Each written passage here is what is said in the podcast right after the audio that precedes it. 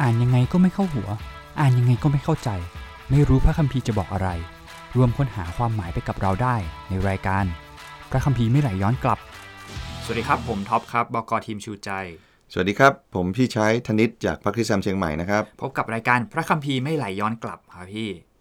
อีกแล้ว อีกแล้ว วันนี้เราก็จะมาต่อกันครับพี่ในเรื่องของการอ่านพระคัมภีร์ อือฮึ หลังจากที่เราพูดไปแล้ว 2 เรื่องนะครับ ก่อนหน้านี้ก็คือเรื่องของเซตติ้งนะครับ ก็คือ ท้อง ค เรื่ ร อ อง งเรื่องนะครับ แล้วก็พล็อตนะครับ ก็คือโครงเรื่องนั่น โครง เอง เรื่อง นะครับ อืม สำหรับวันนี้นะครับจะเป็นเรื่องของ characterization นะครับ characterization ใช่ไหม ก็คือตัวละคร ตัวละคร หรือบุคคลในท้องเรื่อง อือฮึ คือพี่ครับผมถามก่อน เป็น นะ ยั ครั งไง บก่อนที่เราจะไปเนะครับ เราต้องคุยกันก่อนนิดนึงว่าไอ้คำว่าตัวละครเนี่ยมันหมายถึงแบบถ้าคัมภีร์แต่งตัวละครขึ้นมาอย่างนี้หรือเปล่าเพื่อจะได้แบบเอาไปใส่ในเรื่องได้ถูกต้องอะไรอย่างเงี้ยครับ อืมจริงๆ คำนี้เนี่ยเราอาจจะเรียกว่าเป็นคนในพระคัมภีร์ก็ได้เนาะจริงๆ ชอบคำนี้มากกว่านะ คนในพระคัมภี คือ ร์ เป็น เพราะ คนจริงๆ มันเป็นคนจริง ๆอ่ะแล้วมันมีการบันทึกไว้นะ แต่ว่าเวลาเราอ่านเป็นเรื่องราวเนี่ย มันก็จะเป็นคนในเรื่องราวเนี่ย ก็อาจจะเรียกในง่าย ๆ ว่าเป็นตัวละครก็ได้ ไม่ได้หมายความว่าเขาเป็นคนที่ถูกแต่งขึ้นนะ ไม่ใช่มันเป็นเป็นเรื่องนิยาย เป็นนิทานอะไรก็ไม่ใช่นะ เพียงแต่ว่าบางครั้งเราใช้คำว่าตัวละครหมายถึงบุคคลที่อยู่ในเรื่องราวนั้น อืม แบบนั้นดีกว่าเนาะก็อาจจะใช้คำว่าตัวละคร แต่ความหมายก็คือบุคคลที่ปรากฏอยู่ในเรื่องราวนั้น อ๋อเป็นบุคคลที่ปรากฏในเรื่องราวนั้น อือฮึ เสร็จแล้วก็อาจจะถูกเรียบเรียง และเพื่อความเข้าใจง่ายเราจะเรียกเขาว่าตัวละคร ใช่ โอเค งั้นขอให้เราเข้าใจตรงกันตรงนี้ก่อนนะครับ ถ้าว่าคำว่าตัวละครถ้าเราจะใช้คำว่าตัวละครเนี่ยก็คือบุคคลที่อยู่ในพระคัมภีร์ ใช่ โอเคครับพี่ ทีนี้เอ่อนี่คือการอ่านพระคัมภีร์แบบ narrative ใช่ไหมอ่านพระคัมภีร์อะไรนะ เรื่องราวใช่ไหม ใช่ไปอ่านเป็นเรื่องราว อ่านเรื่องราว นี่คือเรื่อง หรือ ที่ ว่า เราจั่วไว้แต่แรกเลยครับ ใช่ พี่ เป็นหรือว่าบางทีเรียกว่าเรื่องเรื่องเล่าก็ได้ หรือเรื่องราวก็ได้นะครับเอ่อพระคัมภีร์เดิมเนี่ยส่วนใหญ่เนี่ยเป็นเรื่องราวหรือเรื่องเล่าใช่ไหมอย่างที่เรารู้ว่าประมาณสักครึ่งหนึ่งอะเกือบครึ่งอะเป็นเรื่องราวหรือเรื่องเล่า ซึ่งมันจะต่างจากพวกอะไรอะกฎบัญญัติหรือต่างจากพวก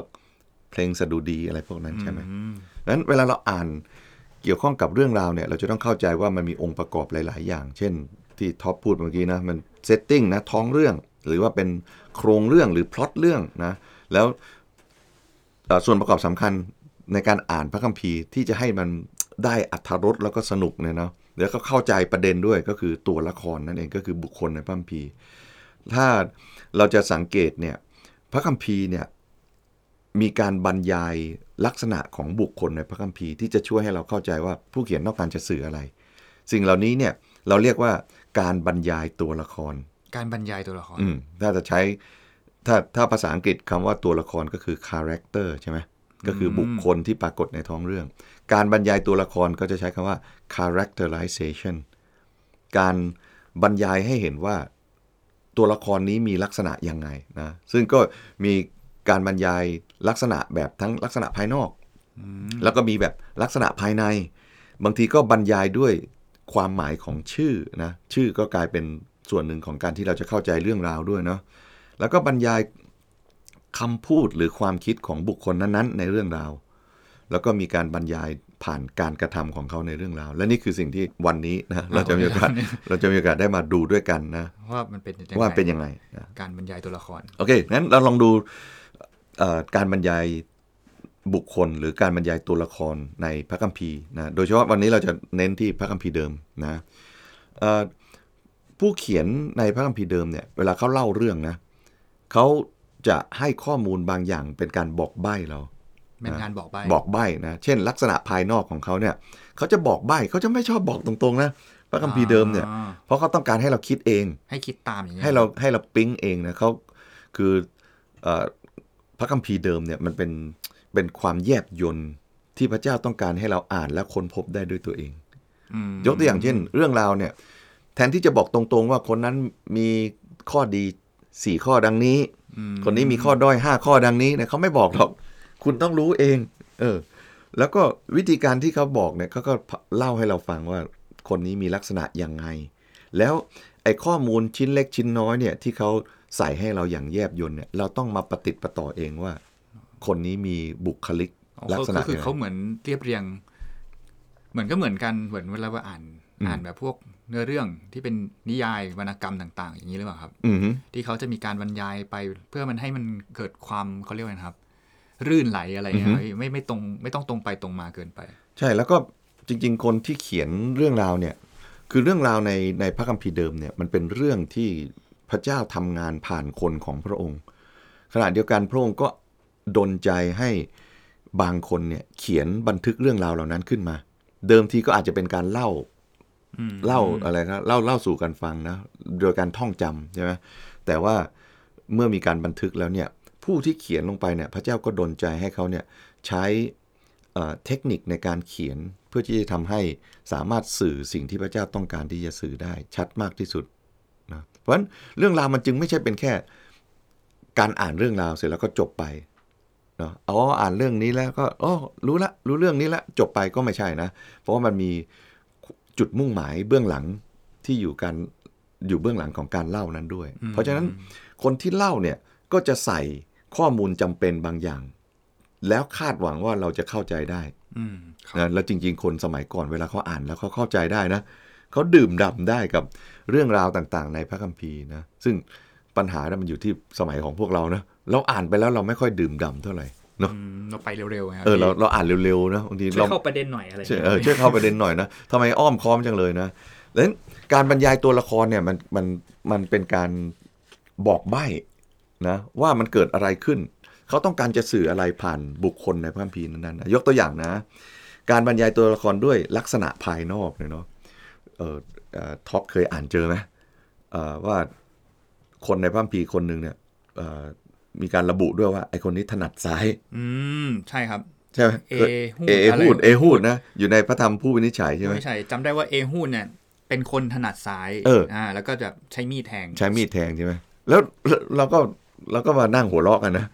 จะบอกทำไม นั่นแหละ มันมันเป็นคนถนัด มันจะถ ซ้าย นัดซ้ายจะถนัดขวา มันจะชอบกินกะเพราหรือกินต้มยำก็เรื่องของมันอะไรเลยนะ คือเราได้แบบพูดเล่นๆอย่างเงี้ยนะว่า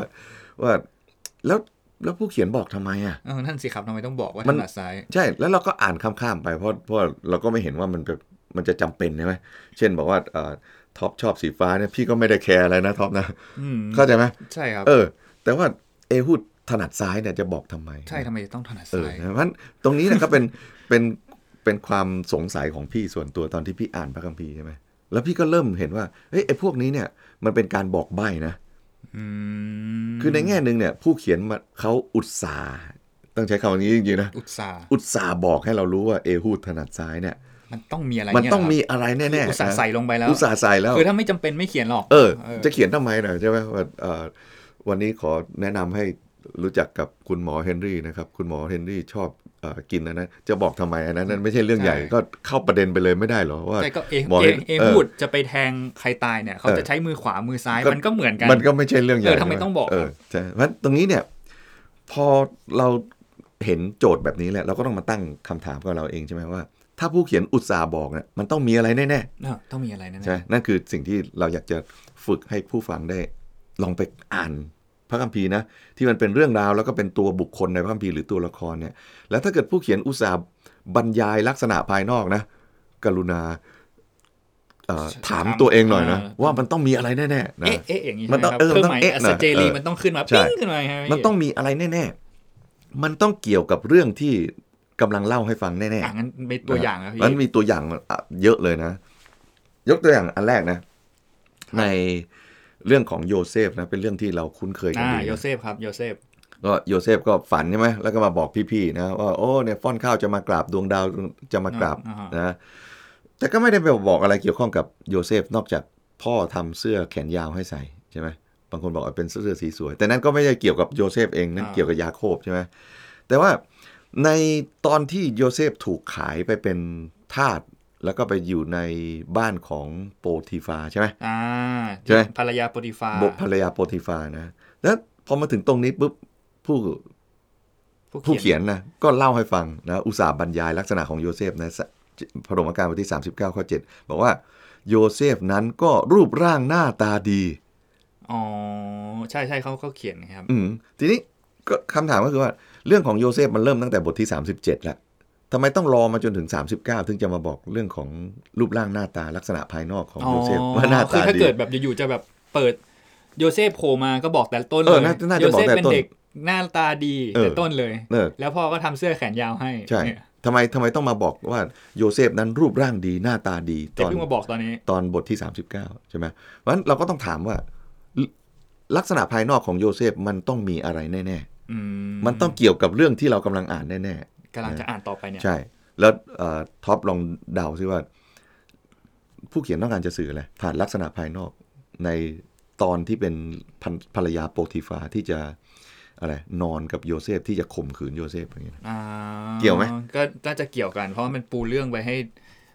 เรื่องถัดไปก็จะเป็นเรื่องของภรรยาปุถิฟา ใช่นั้นภรรยาโปรติฟาทำไง ก็ จะมาเรียกร้องใช่ไหมให้ให้โยเซฟนอนกับเขาด้วย อื ใช่ไหม เพราะฉะนั้นในแง่นี้เนี่ยการบรรยายลักษณะภายนอกของโยเซฟ ในแง่หนึ่งเป็นแง่ แง่ลบหรือแง่บวก เออ ต้องเป็น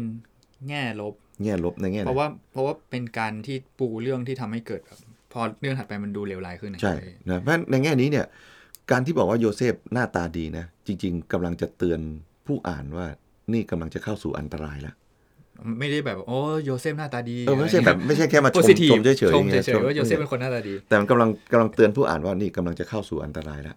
อืม ความงามของโยเซฟ หรือความหล่อของโยเซฟกำลังจะพาเขาเข้าสู่อันตราย อืม แล้วถ้าเกิดโยเซฟไม่ระวังเนี่ยเขาภูมิใจกับความงามความหล่อของตัวเองเนี่ย เรื่องนี้อาจจะไม่จบแบบที่ ก็จบเลย เออ จ มั บ นอาจ จบที่บทที่ 39 ใช่แล้วก็ โยเซฟติดคุกจบเลย จะติดคุกอ่ะ แล้วก็คงจะไม่มีไม่มีไม่มีโมเสส จบเลย ใช่ไหมไม่มีอพยพ ใช่ไหมไม่มีไม่มีเอ่อเอ่อประวัติศาสตร์อิสราเอลต่อมานะเพราะฉะนั้นเรื่องของโยเซฟกลับกลายเป็นว่า ลักษณะภายนอกของเขาที่รูปร่างหน้าตาดีเนี่ย มันกลายเป็นตัวผูกเรื่องอย่างหนึ่งที่ทำให้เห็นว่าโยเซฟเนี่ยสามารถผ่านพ้นการทดลองเรื่องเพศได้ เพราะเขาตระหนักว่ารูปร่างหน้าตาดีของเขาอาจจะเป็นอันตราย อ๋อ ตรงนี้เนี่ยในแง่หนึ่งเนี่ย ในปฐมกาลก็ไม่ได้บอกตรง แค่บอกแค่มาเกรินว่าเนี่ยโยเซฟหน้าตาดี อืม แต่จริง ๆ แล้วการไอตัวเนี้ยกลับกลายเป็นการที่จะผูกเรื่อง อือฮึ หลังจากนี้ไปอีก ๆ ที่จะทำให้เห็นว่ามันอันตรายจะมาถึงนะ ผ่านลักษณะภายนอกของเขาถ้าเขาไม่ระวัง อืม ใช่ไหมนั่นคือตัวแรกตัวอย่างแรกนะโยเซฟนะ ตัวอย่างที่สองนะเอ่อมีพูดถึงเรื่องกษัตริย์ดาวิดใช่ไหมแต่ตอนนั้นเนี่ย ดาวิดครับดาวิด ตอนนั้นเขายังเป็นเด็กเลี้ยงแกะอยู่ใช่ไหมแล้วก็มี อ่าจำได้ครับพี่ อ่าอะไรนะ มีคนฟิลิสเตียใช่ไหมชื่ออะไรนะ โกลิแอธ ตัวใหญ่ๆโกลิแอดใช่ไหมครับ แล้วก็โกลิแอดก็มีการบอกลักษณะด้วยนะ ว่าบุคคลที่ชื่อโกลิแอดเนี่ยเขาสูง 3 เมตรนะ อ๋อ อันนั้น ใส่ หนักเท่านั้น กะ หนักเท่านี้นะ เวลาคนแบกอาวุธมาให้ ใช่ อย่างนี้ใช่ไหมครับ คือในแง่นั้นก็กำลังจะบอกลักษณะภายนอกของโกลิแอดด้วยว่าโอ้โหเขาเป็นคนที่แข็งแรงมาก ไม่มีใครสามารถจะไปชนะเขาได้นะ คนฟิลิสเตียคนนี้เนี่ยเพราะฉะนั้นเรื่องของดาวิดเนี่ยในตอนนั้นก็โผล่ขึ้นมาในฉากที่มันกำลังตึงเครียดใช่ไหมว่า ม ไม่มีใครที่จะออกไปสู้กับโกลิแอดได้เลยนะ แล้วก็ในที่สุดก็มาถึงดาวิดนะ กษัตริย์ซาอูลก็เลยบอกว่า เจ้าเนี่ยไม่สามารถที่จะไปต้านคนฟิลิสเตียนนี้ได้ ที่จะไปสู้รบกับเขา เพราะเจ้าเป็นแค่เด็กหนุ่มนะ นี่คือ characterization ดาวิดเป็นอะไร เด็กหนุ่ม เด็กหนุ่มนะ แล้วเอ่อซาอูลนะ ยังบอกอีกว่าโกลแอดเนี่ย ฝึกการทหารฝึกการรบมาตั้งแต่เป็นเด็กหนุ่ม พูดง่ายๆตอนโกไลแอดอายุเท่าแกเนี่ยเขาฝึกเขาฝึกทหารแล้วเขาเทรนมาแล้วอย่าง เขา ดี เทรนมา นะ แล้วอ๋อ แล้วแกเป็นแค่เด็กหนุ่มอยู่ในอยู่ในทุ่งหญ้าเนี่ยนะ แกจะไปสู้อะไรกับเขาได้ ตอนเขาอายุเท่าแกเขาเขาเข้าแคมป์ฝึก เขา แล้ว แค่ฝึกแล้ว เออ แต่นี่ยังเลี้ยงแกะอยู่เลย ใช่ไหมนี่คือ characterization เนี่ย อืม ที่เราอ่านแล้วแล้วก็โอ้มันมีความแตกต่าง เทียบกัน าก ไม่ได้ เทียบกันไม่ได้เลยนะ เสร็จแล้วก็เอ่อเอ่อตอนหนึ่งซามูเอลบทที่ 17 ข้อ 42 ก็มีคู่เขียนก็ระบุนะ ว่าดาวิดมีลักษณะยังไงภายนอกอีกนะ ผ่านทางคำพูดของชาวฟิลิสเตียนะครับ เขาบอกว่า เมื่อคนฟิลิสเตียมองดูและเห็นดาวิดก็ดูถูกเขา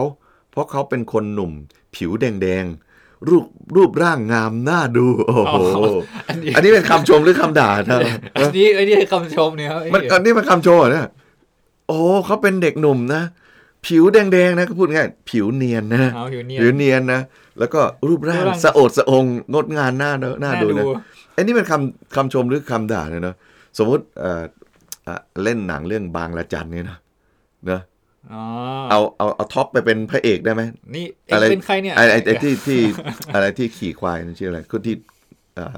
ที่มัน ต้อง กล้าหาญใช่ไหม เออครับ มันต้องหาคนแบบดุ นา ดุ ยจันทร์ นายจันทร์หนวดเขี้ยวนาอย่ายง เขี้ เงี้ ย ยว นะเอาท็อปไปเป็นนายจันทร์หนวดเขี้ยวได้ไหมเนี่ย ท็อปรูปร่างกำยำอย่างเงี้ย ไม่ได้ไม่ได้ นะ ค บอ วาก มสูง บอก เงี้ย ว่าโอ้โหนายจันทร์หนวดเขี้ยวแสดงโดยท็อปรูปร่างสะอดสะองผิวเนียนอย่างเงี้ย ได้ไหมเนี่ยมันไม่ได้นะแล้วเรื่องดาวิดมันก็เป็นเรื่องลักษณะอย่างเงี้ยว่าอ่าโกแลแอดมาประจันหน้าอยู่แล้วเขาเทรนเป็นทหารที่ อ่าแข็งแรงนะแต่ว่าลักษณะภายนอกของดาวิดกลับกลายเป็นคนผิวเนียน อยู่เนียน เป็นเด็กหนุ่ม งา แล้ว ม ก็ จริงๆ รูปร่างรูปร่างงามเงี้ยนะมันกลายเป็นคำด่าไป มันไม่ใช่คำชมแล้วอันเนี่ย ครับ นี่เป็นคำดูถูก ได้ยินเสียง ใช่ไหม อะไรนะครับทหารฟิลิสเตียหัวเราะ เออมันอาจจะมีวิววิทนี่นะเออนะเอ่อลักษณะอย่างนั้นนะเหมือนสมัยผมที่เมื่อก่อนผมไว้ผมยาวนะ อ่า เหมือนรู้ว่าเมื่อก่อนพี่ไว้ผมยาวนะ ตอนพี่เรียนใช่ไหมครับ เออก่อนก่อนเรียนด้วยนะ โอ้ก่อนเรียน เออ แล้ว ไว้ผมยาวถึงหลังเลย โอ้ นะ โห แล้วก็เอ่อเดินผ่านกลุ่มวัยรุ่นนะ มันก็เป่าปากวิววิว อ้าวเหรอเอาแซวพี่ เอ หร อใช่มันเป็นสาวแก้วพี่นึกว่าเป็นสาวนะพี่หันมามันตกใจเว้ ย ก็ลักษณะคล้าย ๆ กันว่า อันนี้มันเป็นคำดูถูกนะ ว่าดาวิดเป็นคนที่ผิวเนียนนะ ผิวงามเอออะไรนะอ่าผิวแดงๆรูปร่างงามน่าดูสำหรับคนที่จะไปต่อสู้มันต้องกำยำมันต้องแบบนายจันหนวดเขี้ยวเนี่ยมันต้องไปต่อสู้กับโกลแอดได้นะ แต่ว่าประเด็นก็อยู่ตรงเนี้ยเนี่ยว่าพระเจ้าไม่จำเป็นจะต้องใช้คนที่มีลักษณะภายนอกที่มันกำยำเพราะพระเจ้าดูที่จิตใจข้างใน อืม สิ่งที่อยู่ข้างนอกเนี่ย คนข้างนอกเขาดูถูกนะ แต่พระเจ้าให้เกียรติกับสิ่งที่อยู่ข้างในมากกว่า โอ้โหนี่คือ characterization นะ ลักษณะภายนอกที่ผู้เขียนเนี่ย อุตส่าห์บันทึกนะว่า ดาวิดผิวแดง งามน่าดู ๆ งามน่าดูนะ โอเค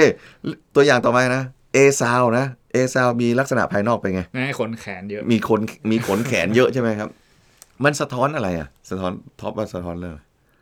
สะท้อนอะไรครับพี่ สะท้อนพันธุกรรมของอิสอักใช่ไหมสะสะท้อนอะไร แขนเขามีขนเยอะอย่างเงี้ยนะ เป็นคนตัวใหญ่ๆอย่างเงี้ย อาจจะเป็นตัวใหญ่นะ อาจจะเป็นแบบดิบๆหน่อยเนาะ ดีดี ใช่ไหม แบบอาจจะไม่ใช่มีแค่ขนแขนแล้วมีเขาไหม อาจจะมีเคราใช่ไหมแล้วก็สิ่งที่พระคัมภีร์เน้นตรงนี้ก็น่าสนใจนะว่า อาจจะเป็นได้ที่ขนเนี่ยมันเป็นลักษณะของสัตว์ป่า อ๋อ ใช่ไหม แล้วในแง่เนี้ยมันกำลังสะท้อนว่าเอซาวเนี่ยมีลักษณะของความเป็น เถื่อนเถื่อน เถื่อนเถื่อนป่าป่าๆหน่อยนะ ป่าๆ ชอบล่าสัตว์ ชอบอะไรพวกนี้นะเพราะฉะนั้นในแง่นี้ก็มันอาจจะสะท้อนนะ แต่ผู้เขียนก็ไม่บอกตรงๆนะ อ๋อ จ ไม่ ริงๆ ได้ เขา บอตรงๆน่ากเขาน่าจะบอกตรงๆ เราจะได้รู้ใช่ไหมล่ะ นะครับโถ เออ เอซาวเป็นคนเถื่อนเถื่อน เออเขาไอ้ซามคนเถื่อนๆเพราะมีขนอย่างเงี้ยนะมีขนแขนเยอะอย่างเงี้ยนะแต่ว่าพอไม่บอกปุ๊บตรงนี้เนี่ย มันกลายเป็นบอกใบ้เฉยเลยเพราะฉะนั้นเราก็ต้องเอามาประมวลเอาเองว่ามันเอซาวเป็นคนยังไง ม นะ แล้วก็ตัวอย่างเมื่อกี้นี้พูดถึงเอฮูดใช่ไหม เอฮูด เอฮูด ใช่ เป็นไง เอฮูดครับ เอฮูด ที่อยู่ใน บุตร ผู้วินิจฉัยครั อ่า บพี่ บุตรเกราเผ่าเบนยามินนะแล้วถนัดซ้ายจะบอกทำไมเนะนะจริงไหมแต่ว่าในที่สุดแล้วเนี่ย กษัตริย์ของโมอับชื่อเอกโลนนะก็ตายเพราะอะไร ก็ถูกเอฮูดฆ่า ด้วยมืออะไร มือซ้าย ทำไมต้องระบุ เออ เออทำไมต้องระบุว่าเป็นมือซ้ายครับ ใช่ไหม สับมือหลอกเนี่ยครับพี่ คือสมัยก่อนเนี่ย เวลาต่อสู้เนี่ยมันก็ต่อสู้แบบลูกผู้ชายใช่ไหม ก็สู้กันตรงๆ ก็สู้กันตรงๆอ่ะเพราะฉะนั้นการที่กษัตริย์โมอับตายเขาตายเพราะอะไร รอบฆ่า การรอบฆ่า อ๋อกำลังจะบอกว่ามือซ้ายเกี่ยวกับการ คือ รบ คือ ฆ่ ถ้าเราเราเราเราเปรียบเทียบนะสงครามสมัยก่อนมันมีจริยธรรมมันอยู่นะ มันมีจรรยาบรรณของการทำสงครามอะ อืม เข้าใจไหม ครับ ฟิลิสเตียกับอิสราเอลประจันหน้ากันที่หุบเขา แทนที่จะตายกันเป็นพันเป็นหมื่นนะ ก็ส่งตัวแทนมา โกลแอดก็ส่งมา อิสราเอลก็ส่งตัวแทนไปสิ ใครแพ้ก็ อืม แพ้ไป นั่นคือจรรยาบรรณของการทำสงคราม เพื่อไม่คนอื่นจะไม่ต้องตายกันนะ อื มันไม่ใช่แบบโอ้โหหกรุมหนึ่งอะไรอะไรแบบนี้แบบตามข่าวอะไร เปิด พว ก่อก น นี้ ได้เปรียบนะผม เออ เนี่ย ใช่ไหมแต่ว่ามันมีจรรยาบรรณของการทำสงครามอยู่นะแต่เอฮูดเนี่ยกำลังสะท้อนให้เห็นว่าในสมัยผู้วินิจฉัย ไม่จำเป็นต้องมีจรรยาบรรณ ใช่ไหม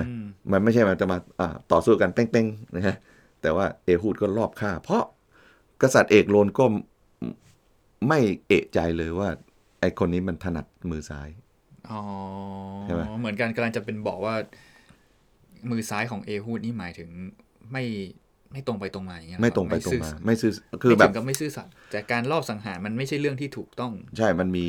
มันมันมันมีเอ่อความ เป็นทริคทริคอะไร เอ่อเป็น อ ท ย่างงี้ยครับริคอย่างเงี้ยนะไว้ใจไม่ได้อย่างเงี้ยนะ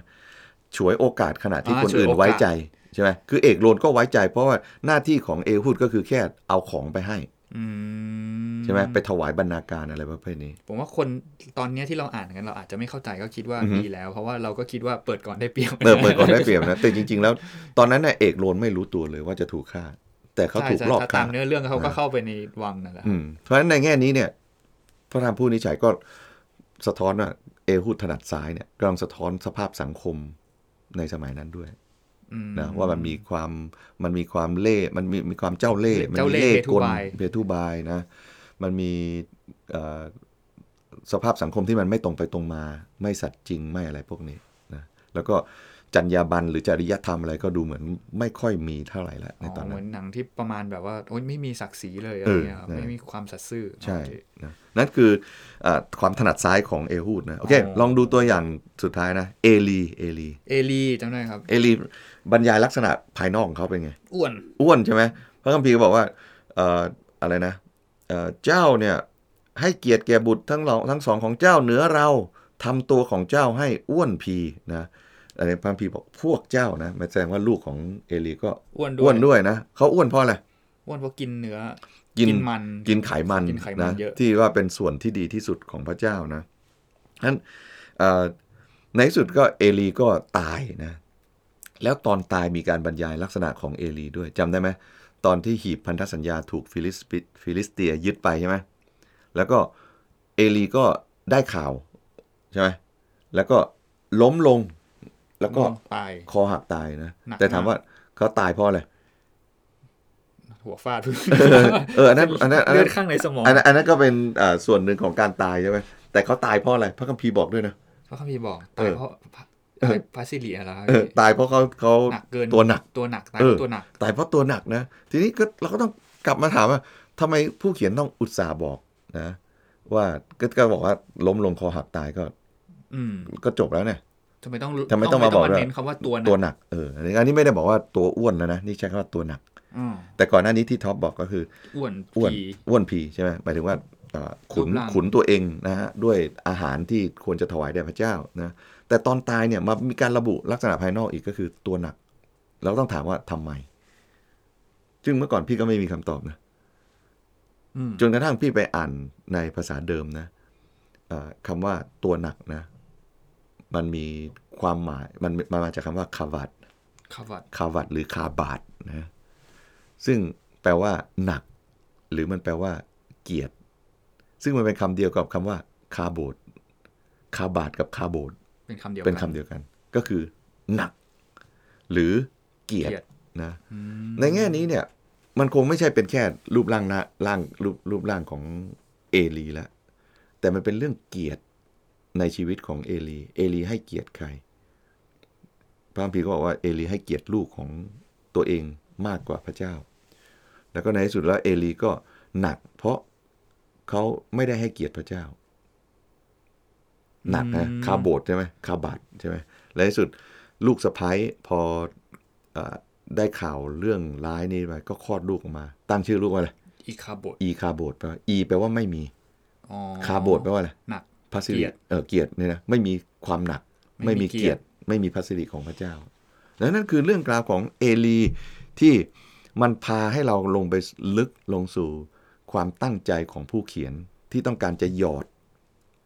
คำบอกใบ้ผ่านทางลักษณะภายนอกของเอลีว่าเอลีตัวหนักนะ ไม่ใช่เอลีตัวอ้วนนะขอคนให้ให้เข้าใจนะเอลีตัวหนักก็คือเอลีเนี่ยขุนตัวเองด้วยเกียรติ อืม ที่ไม่ใช่ของพระเจ้า เข้าใจไหม อืม คาคาบัตรกับคาโบดมันคำเดียวกัน อ๋อเขาเหมือนการบรรยายลักษณะตอนเนี้ย อือฮึ กลายเป็นเนื้อเรื่องเอ้ยไม่ใช่เนื้อเรื่องยัง ไม่ไง ประเด็น เป็นประเด็นหลัก อืม กลายเป็นประเด็นหลักของเรื่องแทน อืม ใช้เล่นคำพ้องเสียง ใช่มันเป็น กั การเป็นการเล่นเล่นเล่นคำเพื่อที่จะนำไปสู่สิ่งที่สำคัญกว่าใช่ไหมว่าเอลีตัวหนักแล้วหนักเพราะอะไรอ่ะหนักเพราะเขาไม่ได้ให้เกียรติพระเจ้า โอ้โหคือการบรรยายไม่ได้เป็นแค่การบรรยาย อืม ลักษณะ เพภาราะย ฉะนั้นน อกของเขาแล้ว อย่างเช่นพอพอพอเราอ่านเรื่องเอลีเราต้องกลับไปอ้าวแล้วแล้วเรื่องอื่นนะ เออเรื่องอื่นนะครับ แล้วเรื่องอื่นนะมันมันมีลักษณะนี้ไหม ไอลักษณะภายนอกพวกนี้เนี่ยมันกำลังบอกใบ้อะไรที่มันสำคัญกว่าที่เราคิดไหม เช่นเอฮูดถนัดซ้ายเนี่ยเราต้องกลับมาคิดอีกแล้วว่ามันคงไม่ใช่แค่การบอกว่าเขาถนัดอะไร เขาชอบกินอะไรไม่ใช่ละหรืออ่าโยเซฟเป็นคนที่รูปร่างดีอย่างเงี้ยนะคงคงไม่ใช่แค่มาบอกแค่รูปร่างแหละมันต้องมีอะไร ต้องมีอะไรมากกว่านั้น ต้องมีอะไรเขาถึงอุตส่าห์เขียนในตอนนั้นให้เรารู้นะโอ โอ้ เค โห นะสนุกไหม โอ้นี่คือการบรรยาย บรรยายลักษณะภายนอกภายนอกนะ ข้อแรกใช่ไหม นี่ข้อแรกข้อแรกนะ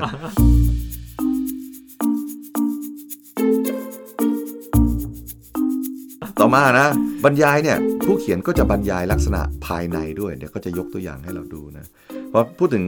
บรรยายลักษณะภายในท็อปคิดถึงบุคคลในพระคัมภีร์คนไหนไหมที่มีการพูดถึง ภาย ลักษณะภายในของ ภายในนี่คือ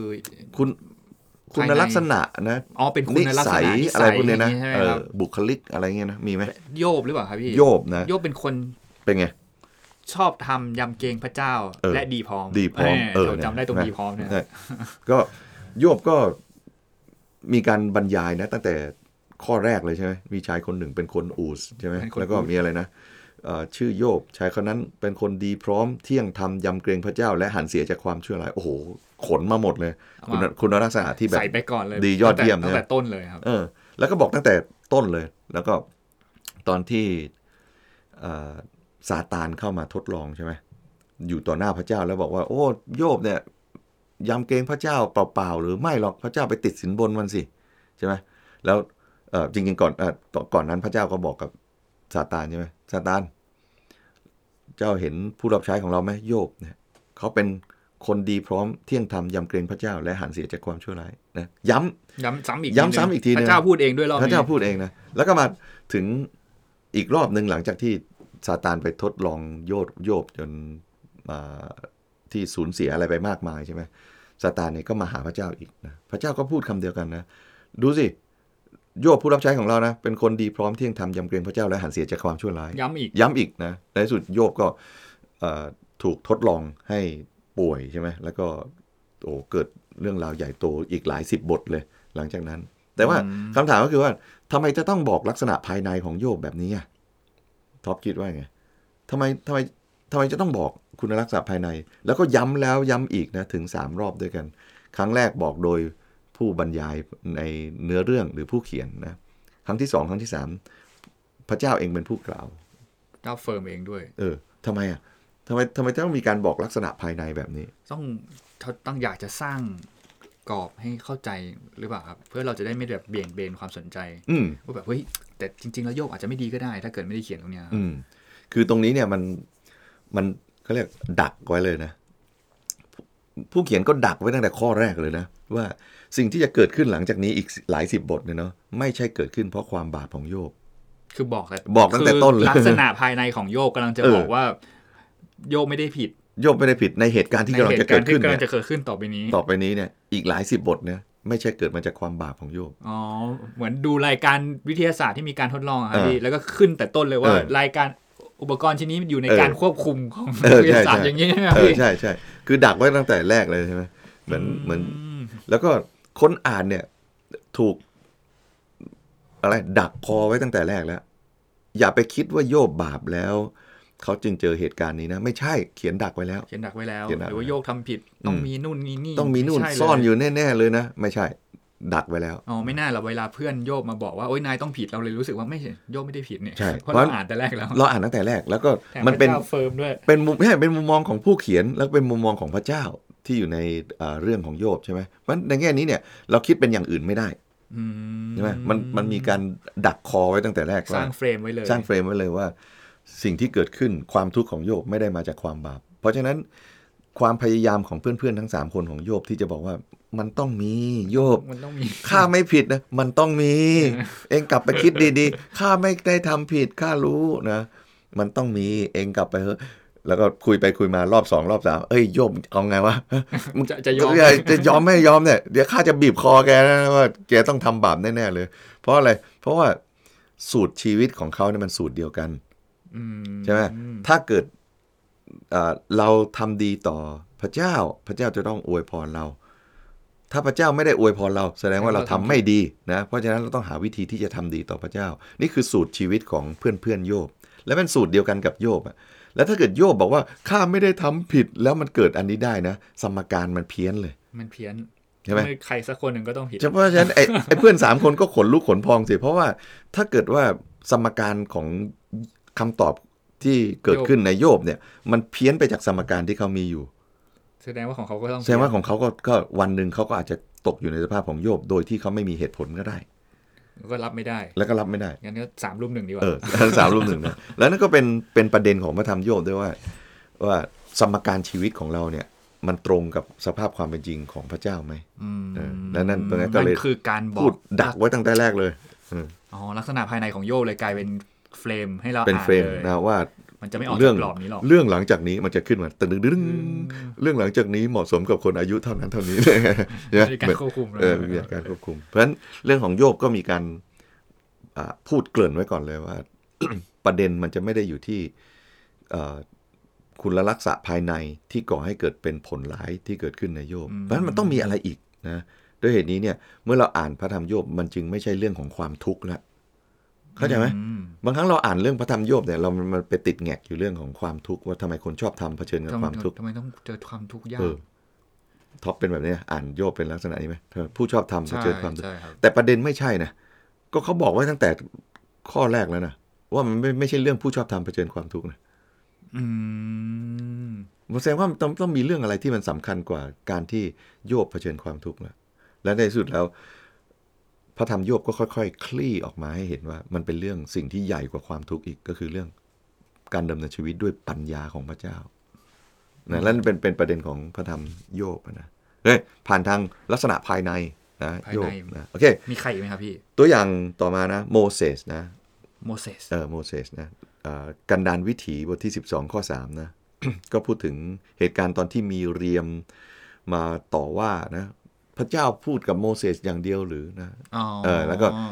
ในกันดานวิถีก็มีการพูดบอกว่าโมเสสเป็นคนใจถ่อมยิ่งกว่าคนทั้งหมดบนพื้นแผ่นดินโลก โอ้โห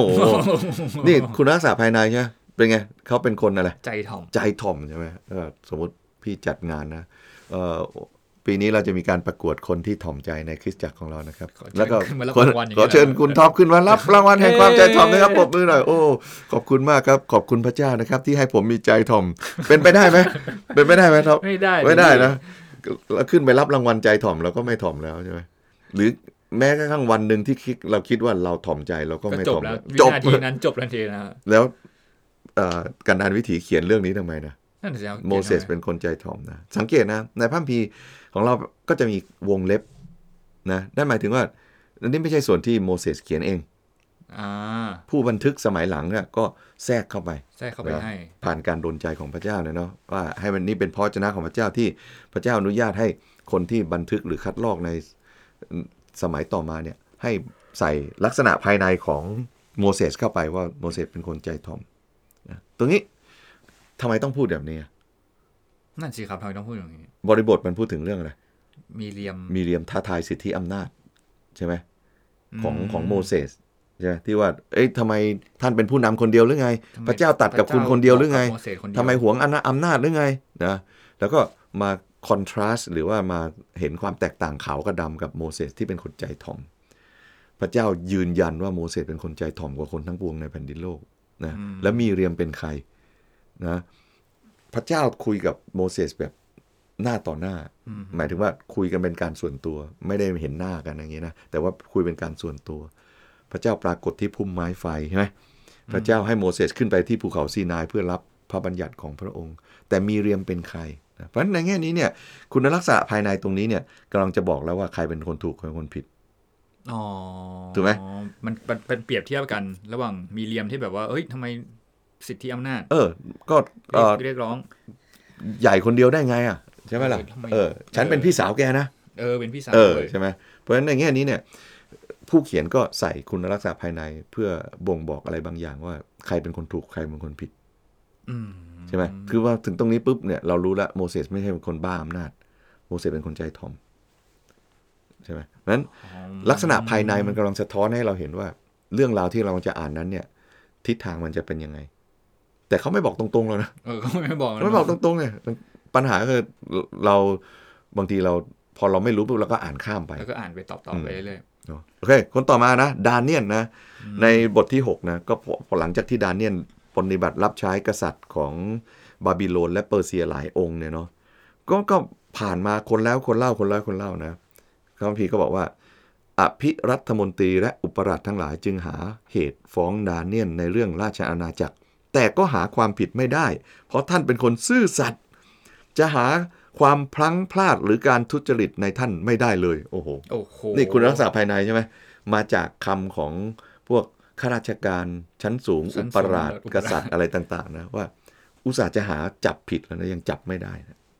กังอะไรนะสมตรงชิ้น ตรงฉิน นะ ไม่ใช่กลางฉินใช่ไหมแล้วก็ท็อปคิดว่าไงทำไมต้องบรรยายเรื่องคุณรักษาภายในของดานเนียนว่า โอ้โห เขาเป็นคนซื่อสัตย์หาการทุจริตไม่ได้เลย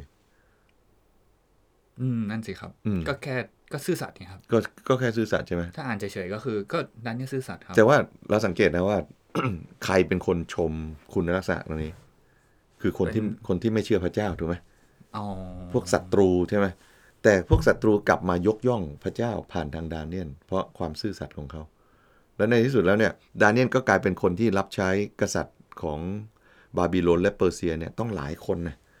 คนแล้วคนเล่าก็ยังรู้สึกว่าดานเนียนเป็นคนที่ ก็เป็นคนซื่อสัตย์ ซื่อสัตย์แล้วก็จำเป็นต่อราชสำนักของเขา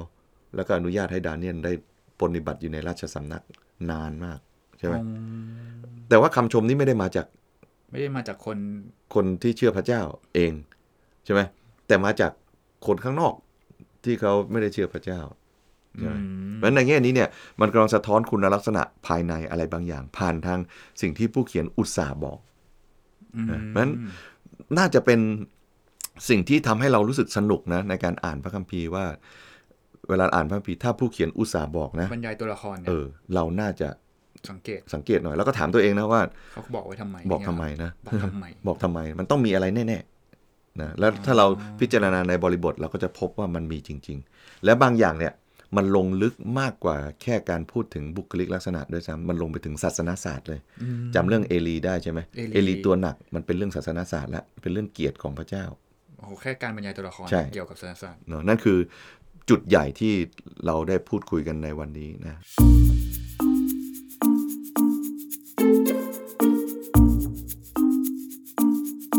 แล้วก็มีเรื่องเล็ก ๆ นะ เช่น เรื่องชื่ออย่างเงี้ยนะ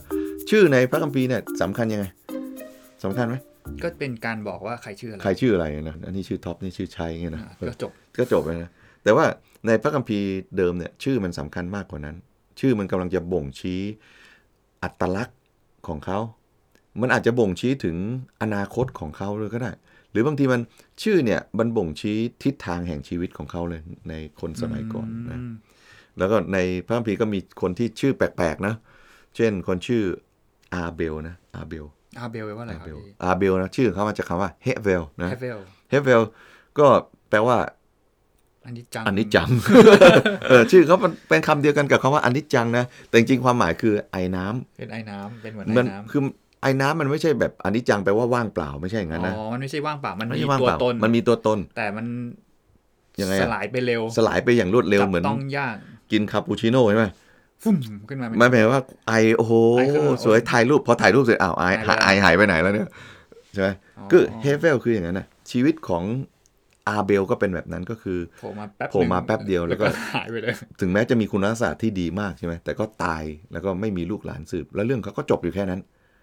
นะแล้วนั่นคือคำว่า เฮเวล เฮเวลหรืออาเบลนะหรือเอ่อยาโคบยาโคบ อ่ายาโคบแปลว่า แปลว่าอะไร ฉวยเอาไว้ค ฉ ว้าเอาไว้ คว้าเอาไว้ใช่ไหมก็ชื่อของยาโคบก็มาจากคำว่ายาอาโคฟนะที่แปลว่าเขาฉวยไว้ หรือว่าเขาจับส้นเท้านะแปลว่าส้นเท้านะก็ในแง่หนึ่งก็กลายเป็นต่อมากลายเป็นสำนวนว่า การจับส้นเท้าแปลว่าการโกง จากกลายเป็นคำว่าคำโกง ก็แปลว่าความความโกงนะ แล้วก็ชีวิตของยาโคบก็สะท้อนว่า เขาโกงนะ่ะเพื่อให้ทุกอย่างมาเป็นของตัวเองนั้นในแง่นี้เนี่ยเขาจะเป็นคนที่ฉวยทุกอย่างมาเป็นของตัวเอง จนกระทั่งเมื่อเขามีประสบการณ์กับพระเจ้านะเขาเจอพระเจ้าที่เบธเอลนะ จากที่ตัวเองร้อยเปอร์เซ็นต์นะ ก็กลายเป็น ถ้าพระเจ้าจุดจุดจุดจุดผมจะจุดจุดจุดจุดนะไม่ใช่ร้อยเปอร์เซ็นต์ละเป็นไง อืมค่อยๆ ห้าสิบห้าสิบแล้วใช่ไหมท่า 50 ท่าจุดจุดจุด ท่า ใช่ไหมแล้วก็ในที่สุดแล้วเนี่ย มาจนถึงที่เขาปล้ำสู้ที่เปนีเอลนะ โยบเอ่อไม่ใช่ยาโคบนะ ยาโคบก็ได้เจอพระเจ้า แล้วก็ชีวิตเขาเปลี่ยนแปลงอย่างสิ้นเชิงเลยวันต่อมาเขาบอกว่า ใครทั้งหลายที่มีรูปเคารพเอามาเผาให้หมดเลย อืม ตั้งแต่นี้ต่อไปเราจะนมัสการพระเจ้าเที่ยงแท้องค์เดียวนั้นยาโคบที่คดโกงนะกลายเป็นยาโคบใหม่นะไม่มีอุบาย อืม เออแล้วก็เรื่องของยาโคบเนี่ยก็มาสะท้อนในพระคัมภีร์ใหม่ตอนที่พระเยซูคุยกับนาธานาเอลนะ เจ้าเป็นอิสราเอลแท้ไม่มีอุบายจำได้ไหม อ๋อ อ่า โอ้ มัน มันมาเกี่ยวถึงตรงนั้นเลยหมัรอ ไม่เกี่ยวนะเพราะว่าพระเยซูกำลังจะบอกบอกกับนาธานาเอล บอกว่าท่านเนี่ยไม่ใช่เป็นเหมือนกับยาโคบคนเก่านะแต่ท่านเป็นอิสราเอลแท้ที่ได้รับการเปลี่ยนแปลง หมายถึงว่ามีคุณลักษณะที่พร้อมที่พระเจ้าจะอ่าเปิดเผยสิ่งที่สำคัญให้ได้นะในที่สุดนาธานาเอลก็ได้ได้เห็นการเปิดเผยของพระเจ้า อย่าลืมนะนาธานาเอลเริ่มต้นจากการที่บอกว่า โอ้สิ่งดีอันใดจะมาจากนาซาเรตได้หรือนะดูเหมือนจะไปด้อยค่านาซาเรตใช่ไหมในที่สุดคนจากนาซาเรตกลับนำสิ่งที่ดีที่สุด ที่หมู่บ้านคา ที่หมู่บ้านคานาใช่ไหมนั่นก็ทำให้เห็นว่าเรื่องของยาโคบจากคนที่มีอุบายเต็มไปหมดนะ กลายมาเป็นอิสราเอลที่ไม่มีอุบาย และพระเยซูกำลังชมชมนาธานาเอลด้วยคำนั้นด้วย อืม นะนั่นนั่นคืออาชื่อ ชื่อ นะครับ อ่าซาอูลนะซาอูล จาอูนี่ผมไม่รู้อะ กษัตริย์ซาอูลใช่ไหมอ่าซาอูลนะครับก็มาจากอ่าคำว่าชาอูลนะแปลว่าคนที่ท่านขอ โอ้เหรองั้นเลยเหรอครับ คนที่พวกท่านขอไว้อะคนที่ขอไว้ และซาอูลก็เป็นคนที่คนอิสราเอลขอไว้ใช่ไหมขอให้มีกษัตริย์เหมือนเหมือน ขอให้มีกษัตริย์สักคนหนึ่งเหมือนกับที่ ที่ ประชาชาติ ต่างชาติ ต่างชาติเขามี นะ นะแล้วกษัตริย์เขาออกรบเนี่ยโอ้โหโคตรเท่เลยนะ แล้วกษัตริย์เขาใส่ชุดมันสง่างามโอ้โหมันโคตรเท่เลย เราก็รู้สึกว่าภูมิใจนะ แต่พระเจ้าก็เตือนนะบอกว่า เอ้ยคุณขอเนี่ยเอ่อระวังที่จะได้อย่างที่ขอนะ เพราะว่ากษัตริย์เนี่ยก็จะเอ่อความเท่เขามาจากไหนอ่ะก็มาจากการเก็บภาษีที่มากมายไม่ใช่เหรอเพื่อเขาจะได้เท่เนี่ยคุณระวังสิ่งที่คุณขอนะ อ๋อจำ และในสุด ไ เออ จำ ใน ไ สุดนะ มีลิส ก ต์ออษักตริย์ มาเต็มเลย กษัตริย์องค์แรกก็คือซาอูลก็คือคนที่ท่านขอ แต่จะเป็นอย่างนั้น เออก็เป็นอย่างนั้นนะ อ๋อซาอูนี่มีบรรยายลักษณะภายนอกด้วยนะครับพี่ อืมใช่ ที่สูงกว่าคน สูงกว่า ทั่วไป คนทั่วบอกว่า ไปกว่าไหลอะไรนะ ว่าคนอื่นไม่เท่าไหร่ อ่าไม่เท่าไห ร่เขา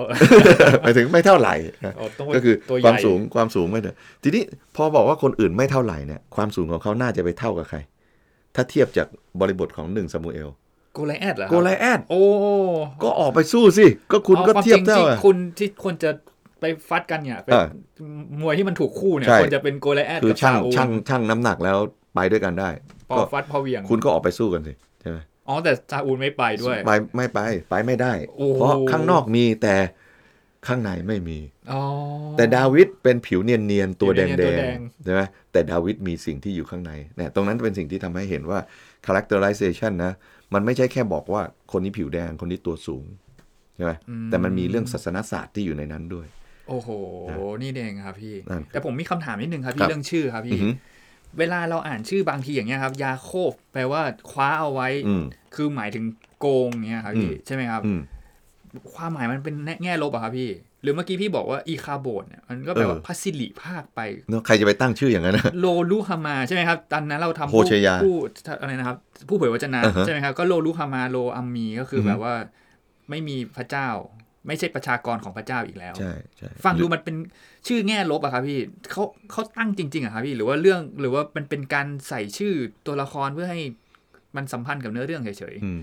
จริง ๆ เรื่องชื่อเนี่ยมีมีมีประเด็นนะจนกระทั่งคนเนี่ยก็ถือว่าเอ้ยพระคัมภีร์เนี่ยมันเชื่อถือไม่ได้ เพราะว่าดูสิ ชื่อเนี่ยมันเป็นเรื่องการมันเป็นเขาเรียกนะ fabrication นะเป็นการแต่งขึ้นมานะเช่นอาดัมก็มาจาก ๆเพราะว่าดิน อาดามาแปลว่า อ่ะ ดินใช่ไหมเอวาก็แปลว่าคนที่ให้ชีวิตอย่างเงี้ยนะก็ฟังแล้วมันเป็นเรื่องน่าจะเป็นไม่น่าจะเป็นชื่อคนจริงนะอย่างยาโคบเนี่ยก็น่าจะเป็นใครก็ไม่รู้อะแต่ว่าคนสมัยหลังไปตั้งชื่อให้มันเป็นยาโคบมันจะได้เข้ากับประเด็น เนื้อเรื่องจะได้เข้ากับเนื้อเรื่ ใช่ อง ไหมแล้วก็อีคาโบดอย่างเงี้ย แม่ที่ไหนจะไปตั้งชื่อลูก ว่าเออ อีคาโบดนะ พะสิ ไร้เกียรติ ไร้เกียรติ เออไอเอ่อ ไอ้ไร้เกียร ไร้ ติ เกียรติมานี่โอ้แม่ทำไมไม่ตั้งชื่อ ผมสม เกียรติ แม่ ไป มา โรง ตั้ง เรียน ผม โดนล้อ ล้มไร้เกียรติก็โดนล้อนะก็ คือไอไอเรื่องตาการตั้งชื่อในแง่ลบเนี่ยในสมัยสมัยก่อนเนี่ยมันเป็นเรื่องธรรมดาเนาะเพราะว่าเขาไม่ได้มีประเด็นเรื่องของความมั่นใจในตัวเองของลูกเหมือนปัจจุบัน คือปัจจุบันเราเราต้องบอกว่าเรื่อง self esteem ใช่ไหมก็เป็นประเด็นของเรา เพราะฉะนั้นบางคนเนี่ยพ่อแม่บางคนเนี่ยตั้งชื่อลูกเพราะความสนุกสนานในในในตอนที่เขาเป็นวัยรุ่นอยู่ เพราะฉะนั้นตั้งชื่อลูกเนี่ยไม่ได้คิดเลยว่าลูกเนี่ยจะจะถูกล้อจะอายในในอนาคตนะอันนั้นก็ในสมัยเราเป็นจริงนะ เป็นจริงเหรอ เป็นจริงอ่ะมันบางคนตั้งชื่อเพราะสนุกสนุกอ่ะเพราะสมัยของเขาก็รู้สึกว่าเออสนุกดีตั้งลูกชื่อลูกอย่างเงี้ยนะแต่พอลูกโตขึ้นมาแล้วลูกถูกล้อเนี่ย ลูกโกรธพ่อแม่ทำไมตั้งชื่อผมแบบนี้ อืม มันเป็นเรื่องเซลฟ์เอสติมใช่ไหมผ่านทางชื่อเนี่ยแต่สมัยก่อนเนี่ยเขาคนสมัยก่อนเขามีเซลฟ์เอสติมที่แข็งแรงกว่าสมัยเรานะเพราะฉะนั้นการที่เขาพ่อแม่ตั้งชื่อเนี่ยพ่อแม่จะตั้งชื่อ เพราะมันมีความหมาย เป็นการเตือนใจเป็นเหตุการณ์สำคัญที่ต้องการจะเตือนใจ เพราะฉะนั้นการตั้งชื่อในแง่ลบเนี่ยไม่ใช่เป็นเรื่องใหญ่สำหรับ คือไม่ใช่ประเด็น ไม่ใช่ประเด็น ในในยุคก่อนก่อนก่อนก่อนก่อน ใช่ หา มันคือมันไม่ไม่กระทบเซลฟ์เอสติมพูดง่าย อ๋อ มันไม่กระทบ ด้ ความมั่นใจ ความตัวตนของ ๆ เขา ตัวตนของเขา มันเป็นชื่อเรียกเฉย ใช่ ๆซึ่งชื่อเรียกนั้นอาจจะเอาไว้แบบจำเป็นเพื่อระลึกถึงเหตุ ระ การ ลึก ณ์บา ถึ งองเห ย่าง ตุการณ์ใช่ ซึ่งในในปัจจุบันก็ยังมีอยู่นะเอ่อตอนสมัยผมอยู่ที่บ้านเก่าที่นครสวรรค์เนี่ยก็มีคนข้างบ้านนะที่เขาตั้งชื่อเป็นภาษาจีนเนี่ยนะเสร็จแล้วเขาตั้งชื่อเป็นแง่ลบมากๆเลยนะซึ่งเราโตขึ้นมาแล้วก็อ้าวทำไมพ่อแม่ตั้งอย่างนี้นะแล้วลูกโตมาเนี่ยเขาจะรู้สึกยังไงเราก็คิดอย่างนั้นนะยกตัวอย่างเช่น พี่คนหนึ่งเอ่อก็สนิทกันเลยนะเขาพี่เอ่อเขาเขาชื่อที่แปลเป็นภาษาไทยแล้วเนี่ยแปลว่าขี้หมา ขี้หมานะ ขี้หมา เออ ไง ขี้หมาเนี่ยแล้วก็พี่ชายของพี่ขี้หมาเขาชื่อพี่ขี้วัว ขี้วัว เออ ใช่ไหม มีคนตั้งชื่ออย่างนี้เนี่ยครับ ใช่แล้วนี่นี่เป็นรุ่นพี่เองนะหมายถึงว่าอายุมากกว่าพี่ไม่กี่ปีเนี่ยเนอะ มัน ก็หมายถึงว่ายังเป็นช่วงอายุของพี่เนี่ยไม่ใช่แบบ อ๋อ คนโบราณสมัยอับราฮัมนะไม่ใช่นะ โอ้ ทีนี้การตั้งชื่อในแง่ลบเนี่ยมันมันก็ในแง่หนึ่งก็เขาอาจจะว่าเขาว่าเออ ตอนเด็กๆเขาเขาอาจจะเกือบตายหรืออะไรอย่างนี้นะนั้นตั้งชื่อให้มัน ให้ให้มันอับประมงคลเพื่อชีวิตของเขาจะได้มงคลอย่างนี้นะ อันนี้ก็เป็นไปได้พี่ก็เดาอย่างนี้นะแต่ว่ากำลังจะเปรียบเทียบว่าการตั้งชื่อในแง่ลบเนี่ยมันเป็นเรื่องธรรมดาในโลกโบราณนะฉะนั้นในแง่นี้เนี่ยเรื่องของอีคาโบดเรื่องของโลรุหะมานะหรือว่าโลอัมมีอะไรพวกนี้ หรือแม้กระทั่งเปเรสใช่ไหมอะไรแหวกออกมาได้อย่างเงี้ยนะเอออย่างเงี้ยเปเรสอย่างเงี้ยก็ในแง่หนึ่งก็เป็นเรื่องธรรมดานะ อ๋อ ความหมายของมันอยู่ที่ว่าเขาต้องการจะให้ชื่อเนี่ยเป็นเครื่องเตือนใจ เช่นเอ่ออะไรนะ เหมือน อิสอักอะอิสอักอะแปลว่าเขาหัวเราะอะ ใช่แปลว่าเขาหัวเราะ ยิสฮากนะแปลว่าเขาหัวเราะไอ้เขาหัวเราะมานี่สิเขาหัวเราะมานี่สิเขาหัวเราะมาหาแม่หน่อยสิเขาหัวเราะมาหาพ่อหน่อยสินะคือชื่อของเขากำลังจะเตือนใจว่าเราไม่มีความเชื่อเลยตอนนั้นเนี่ย แต่ตอนนี้เขาหัวเราะก็อยู่ต่อหน้าเราแล้วนะนี่โดยพระคุณพระเจ้าแท้ๆเลย อ๋อ เห็นไหม คือมันเป็นเครื่องเตือนใจเนี่ย ทุกครั้งที่เขาเรียกอ่ะเขาไม่ได้เรียกเพื่อแบบเซลเซลให้แบบเซลเอสติมต่ำ ใช่ แต่เขาเรียกแล้วก็เห็น ระลึกถึงพระ ต คุณ ห ข น้ องพระเจ้าเลยนะว่าโอ้โหขนาดผมเนี่ยมีไม่มีความเชื่อเลยผมหัวเราะนะซาร่าก็อยู่ตรงนั้นนะแม่ก็หัวเราะเหมือนกันนะพ่อก็หัวเราะเหมือนกันนะแต่ตอนนี้ลูกก็อยู่ตรงนี้แล้วนะนี่เป็นพระคุณของพระเจ้าจริง โอ้ ๆ เห็นไหมนั่นคือชื่อที่มันดูแปลกๆนะ แต่ว่านั่นก็เป็นส่วนหนึ่งของ characterization เวลาเราอ่านชื่อของคนในพระคัมภีร์เนี่ย เป็นไปได้นะ อาจจะเป็นแค่ชื่อเฉยๆ แต่ก็อาจจะมีบางคนถ้าเกิดเขามีการให้ความหมายขึ้นมาเนี่ย ก็อาจจะเป็นไปได้ที่มันมันสำคัญต่อศาสนศาสตร์ที่อยู่ใน อืม นั้นด้ เห ว มื ย อนนาโอมีอย่างเงี้ย อืมเออ ต่อไป นาโอมิ นี้เรียกชื่อฉันว่านาโอมี เออถ้าเรียกรา ดี๋ยว มา นะ เถอะ เออชื่อว่ารามา เพราะว่าขมขื่นใช่ไหมเออ ที่พูดมาทั้งหมดเนี่ยครับพี่เป็นเรื่องของการบรรยายตัวละคร อือหือ ซึ่งนี่แค่ยังเป็นแค่ส่วนเดียวอยู่ ใช่ มันคือบรรยายลักษณะภายนอก ลัก นะ ษณะภายใน ลักษณะภายใน แล้วก็ชื่อ แล้วก็ชื่อ อ๋อ นะ แต่วันนี้เนี่ยอาจจะยังไปต่อไม่จบครับ เรา อื จะ อฮึ ไปต่อกันตอนต่อไปแล้วกันครับ ใช่ พี่ ตอนแรกก็จะให้จบแต่ตอนเดียวแต่มันไม่จบนะเพราะมัน ไม่จบ สนุก นะ มากเลยนะ งั้นเดี๋ยวยังไงวันนี้เนี่ยเราขอลาไปก่อนแล้วกันนะครับพี่ แล้วพบกับตอนต่อไปในเรื่องของการบรรยายตัวละคร ได้เลย โอเคครับสำหรับวันนี้ขอบคุณพี่ชัยมาก ๆ นะครั ข บ อบคุณมากครับ แล้วก็เจอกันตอนถัดไปครับ สวัสดีครับ สวัสดีครับ